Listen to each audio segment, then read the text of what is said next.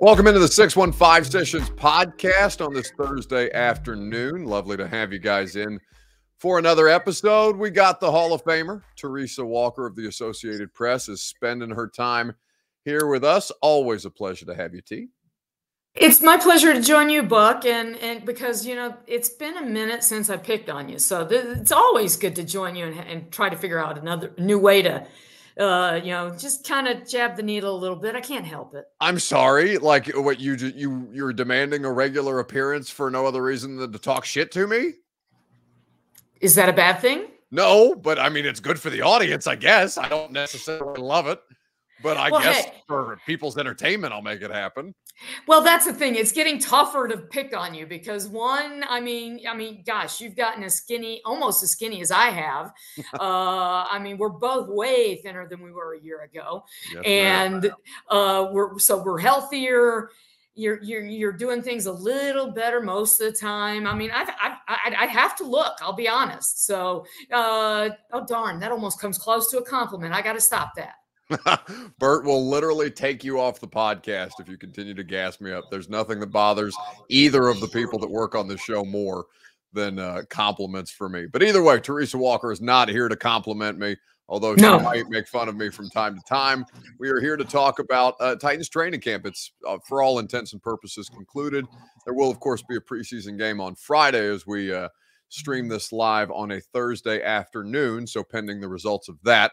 Uh, we'll we'll have a conversation about the players who we feel like they've helped their stock the most, and players who we feel like have done themselves the most harm from the start of training camp to the end of it.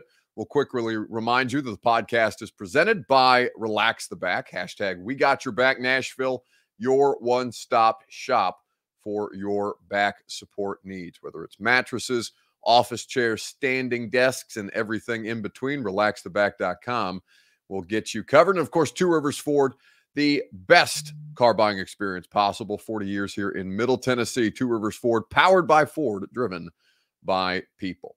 Uh, so, Teresa, they'll have a walkthrough today, uh, or I'm sure have had a walkthrough by this point in the afternoon. And, uh, you know, they'll have the preseason finale on Friday.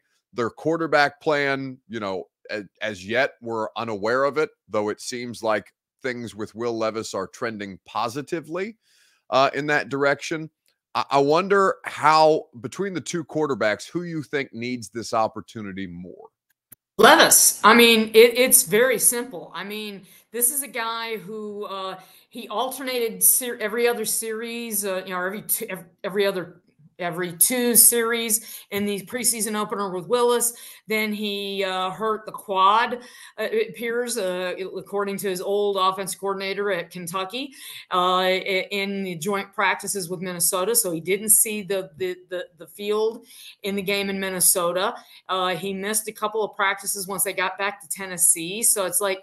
Uh, I, I mean, let's be honest. We all want to see what Will Levis has. This is the guy that you know, they traded up to get the 33rd pick overall.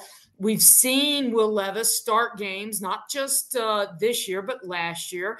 Uh, you know, we've seen the improvement. We, you know, I, it feels like the window, the ceiling rather, for Levis is higher than Malik Willis at this point, but we don't know that. And honestly, I mean, I put me in the category of I don't need to see Ryan Tannehill. Put him, DeAndre Hopkins, Derrick Henry in bubble wrap until season, you know, September 10th when they open the season at New Orleans. I want to see Will Levis. I want to see how he handles starting a game, how he handles working behind. I'd like to see him work a series or two behind the starting offensive line. And then I'd like to see him work with the other guys. Uh, Malik Willis has been around. I want to see Levis. This is the guy who, let's not forget, if he had come out uh, in the same draft as Malik Willis, he may have been the first guy taken allegedly yeah. reportedly possibly by you know so i want to see what he's done and and how he's improved because you know going into the you know break between offseason program and training camp he had a he had a big gap to make up and play catch up with. And it looked like he did that over the week before he got hurt.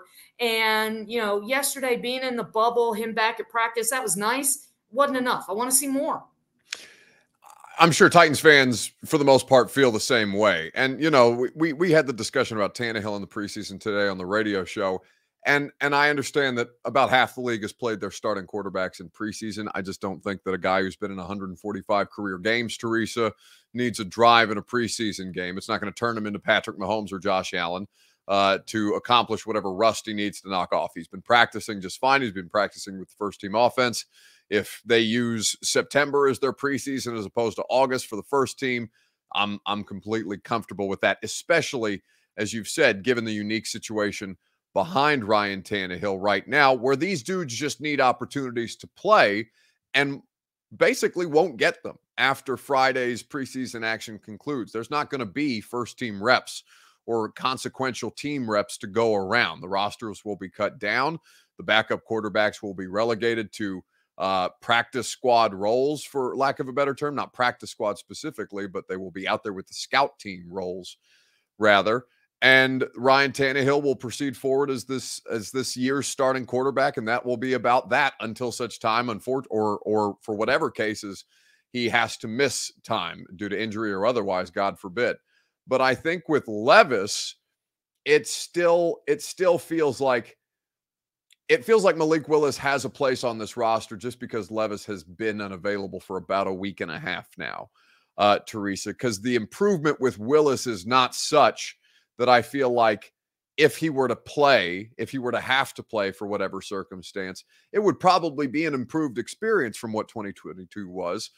But I don't think it would be much, much further improved to the level of a, of a replacement level player in the NFL. Agreed. I mean, let's put it this way. I mean, I, I do think that they would trust uh, Willis to throw the ball more than once in the second half, like they did of his first start uh, in Houston, where they literally rolled, you know, rode Derrick Henry's back yet again against the Texans. Um, and and you know, but after his performance in Kansas City, where he had a ball drop by a guy who's no longer on that roster, um, eh, eh, you know, he seemed to kind of regress a bit. Now this year, he, you know Mike Vrabel has talked about the glaring improvement. That's fine.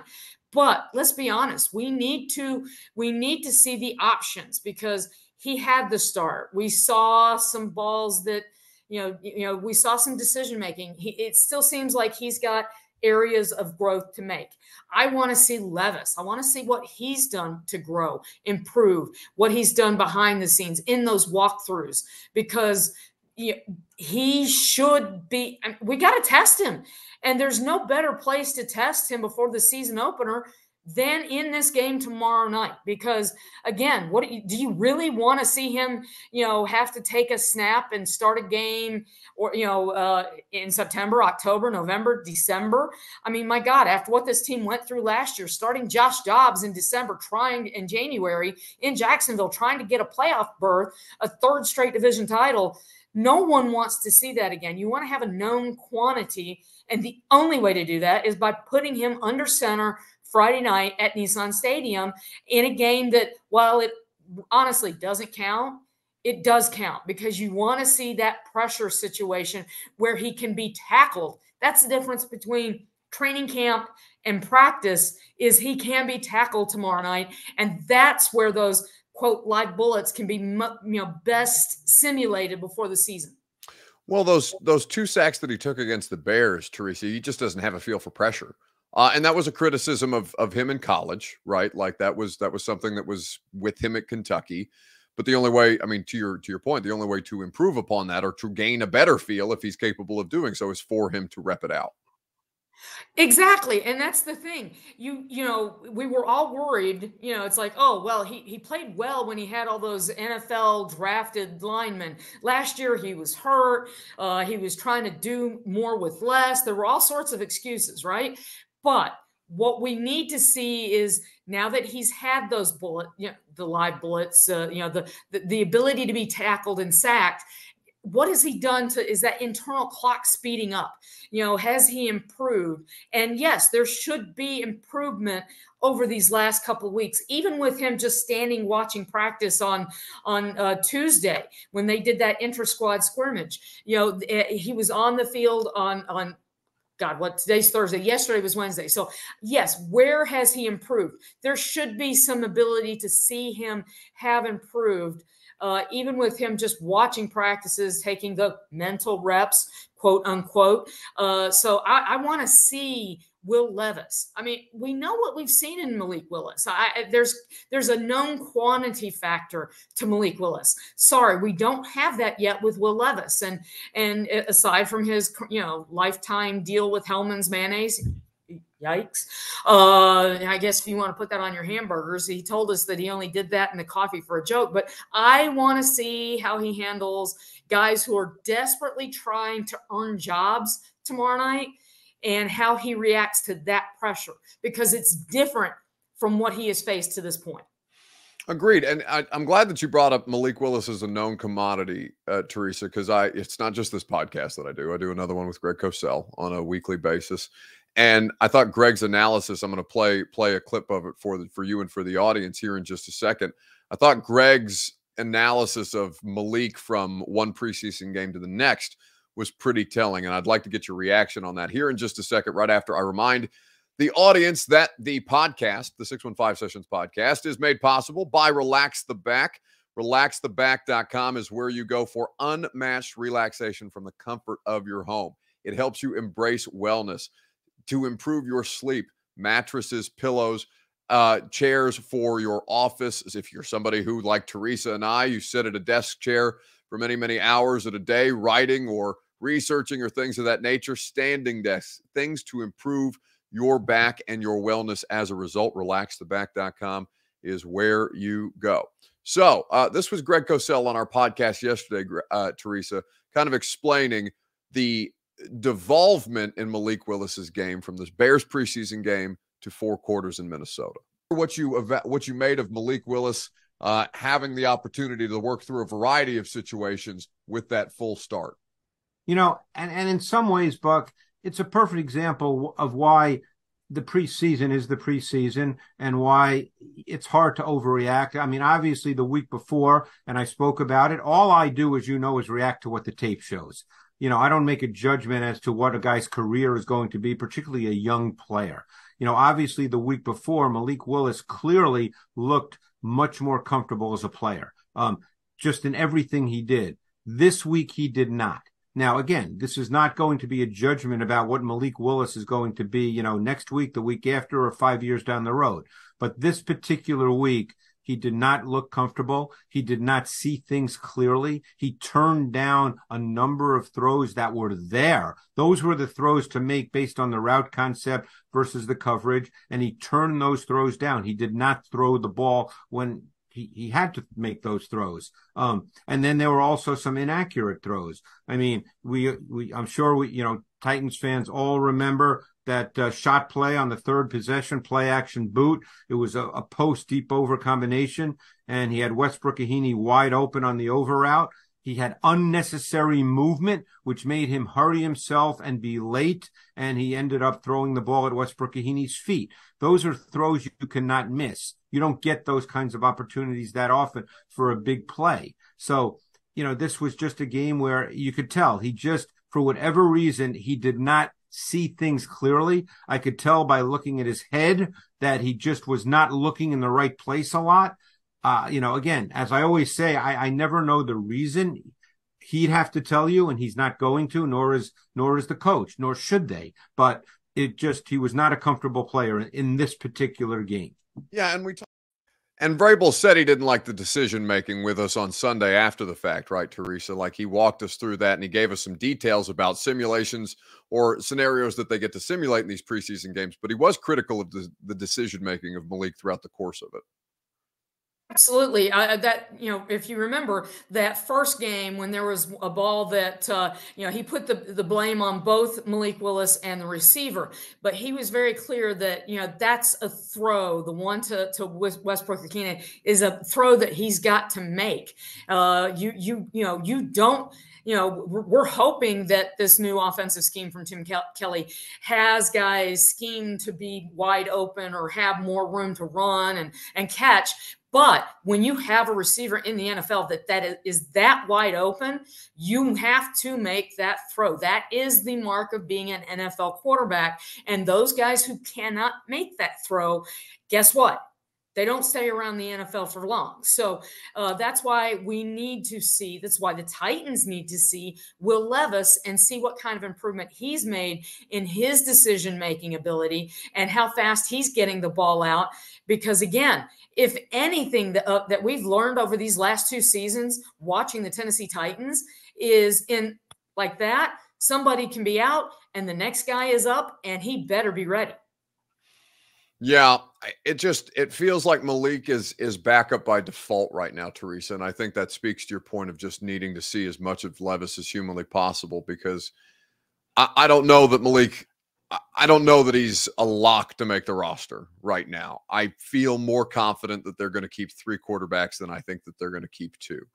Um, it just feels like there's a, a bit more of a gamble element in in not protecting yourself from variance that Levis may present, even if Willis isn't a, a complete product and we're grading on a, a scale not even of a of a backup quarterback for Malik Willis. It feels like when we talk talk about him, just on the scale that Malik has unto himself because of how developmental he stand or he he projects to be. Right? It it, it seems like we're we're looking at that and saying, all right, back up because because the other guy can't take it from you yet, not necessarily because you yourself have gone out and, and secured that position. Exactly. And I, I kind of disagree with you with the change in rules this year, you know, for that third quarterback. I'm really curious to see if they do keep uh, that third quarterback or if they make, they cut down on Tuesday when the final deadline, you know, by three o'clock, they got to be at 53. Do they cut a, one, you know, quarterback and then maybe go get one of the quarterbacks who's let loose on the, uh, out there uh, on the, the, the waiver wire by Wednesday? So, uh, I don't think it's going to be that easy to tuck somebody on the practice squad and say, yeah, we'll be able to keep them around because if, you know, both of these quarterbacks are young and too young to, you know, that's the risk. Do you do you say, okay, we really like Willis enough, we need to keep him. We think we can get a better one out there uh, based on draft position. Yes, if you're going to let a quarterback go, I think it's Malik Willis. He was the 86th pick overall last year by the last GM. Will Levis is the guy you traded up this year and took it 33 overall. So if you're cutting a quarterback, it's Willis. So that, that, which is why again we need to see Levis. So you, if you take and if you're making that decision that we're going to go with two and it's got to be Levis, you've got to see him. That's why I want to see him start tomorrow night's game because you've got to see how he handles preparing as a starter, how he prepare, how he handles the pressure, the, the guys that are coming at him, trying to take him down, the decision making, all of that has to be gauged under the pressure of an actual game. No matter, yes, this does not count. It's an exhibition, but when some big 300 pound guy can knock you to the ground, I need to see how he reacts. Uh, we've got some comments because the show is, of course, live stream now on Facebook, YouTube, Twitter, and Twitch. Pastor Raymond Little says, Why do we assume Levis is better? Just my opinion appears the media is really pushing for Levis. Well, that's not what Teresa is saying at all. In fact, Teresa is saying quite the opposite. We don't know that Levis is better. That's why she says, that's why the, the, the, the line continues to be Teresa, play him.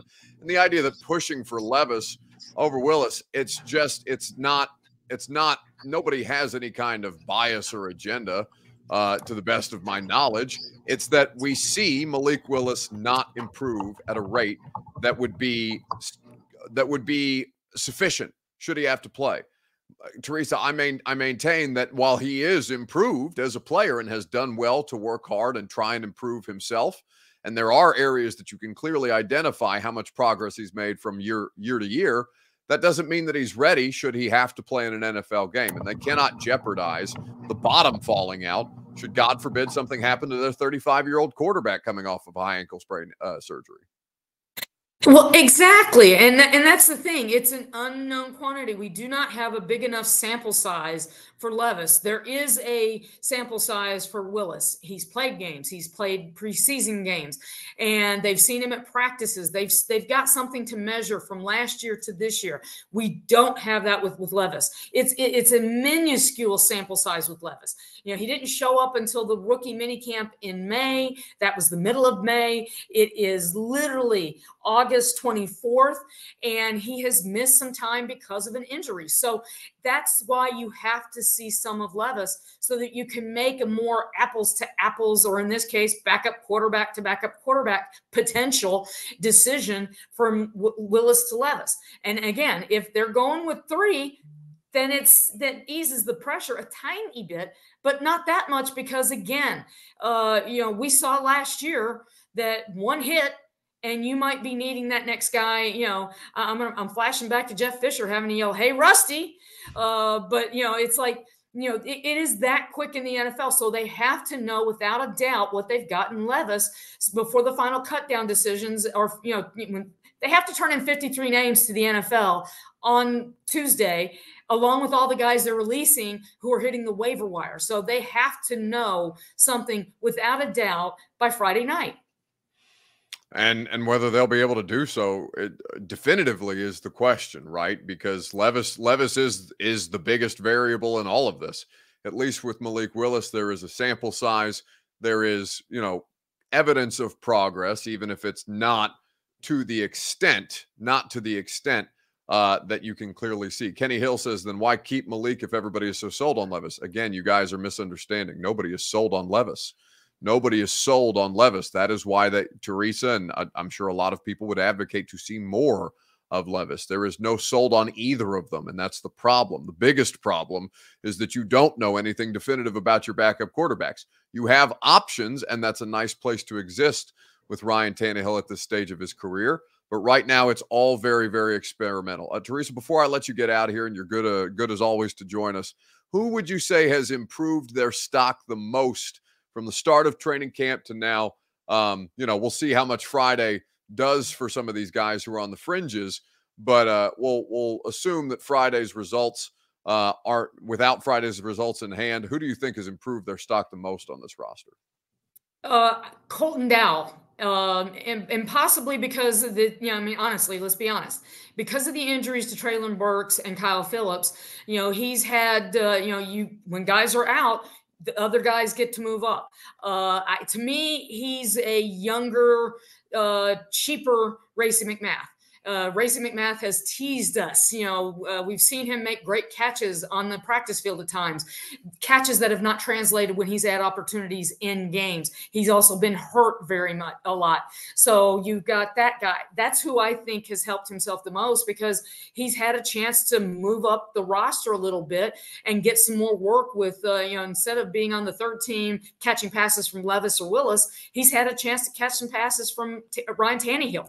So, you know, can he translate that Friday night and do something in game to to better his stock? Uh, you know, with Kyle Phillips being out, I hate to say it, Mason Kinsey may end up getting a shot early just because again that lack of availability. Are they keeping five receivers or six? And i think the you know whether they keep two or three quarterbacks helps with that decision as well. So you know that's the fun part about putting together this 53 man puzzle.